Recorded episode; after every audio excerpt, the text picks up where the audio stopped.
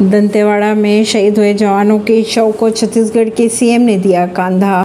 छत्तीसगढ़ के दंतेवाड़ा में नक्सली हमले में शहीद हुए डिस्ट्रिक्ट रिज़र्व गार्ड के एक जवान के शव को राज्य के मुख्यमंत्री भूपेश बघेल ने कांधा दिया, जिसका वीडियो सामने आया है। इससे पहले बघेल ने हमले में शहीद हुए दस जवानों और एक ड्राइवर के पार्थिव शरीर पर पुष्प चक्र अर्पित किए थे। भूपेश बघेल ने परिजनों से मुलाकात भी की।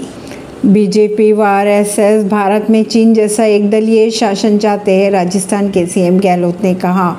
मुख्यमंत्री गहलोत ने कहा कि बीजेपी और आरएसएस भारत में एक दलीय शासन लाने की मंशा रखते हैं। उन्होंने ये भी कहा, अगर देश समय रहते नहीं समझ पाया तो आने वाली पीढ़ियाँ भुगतेगी और यहाँ भी रूस और चीन की तरह चुनाव किए जाएँगे।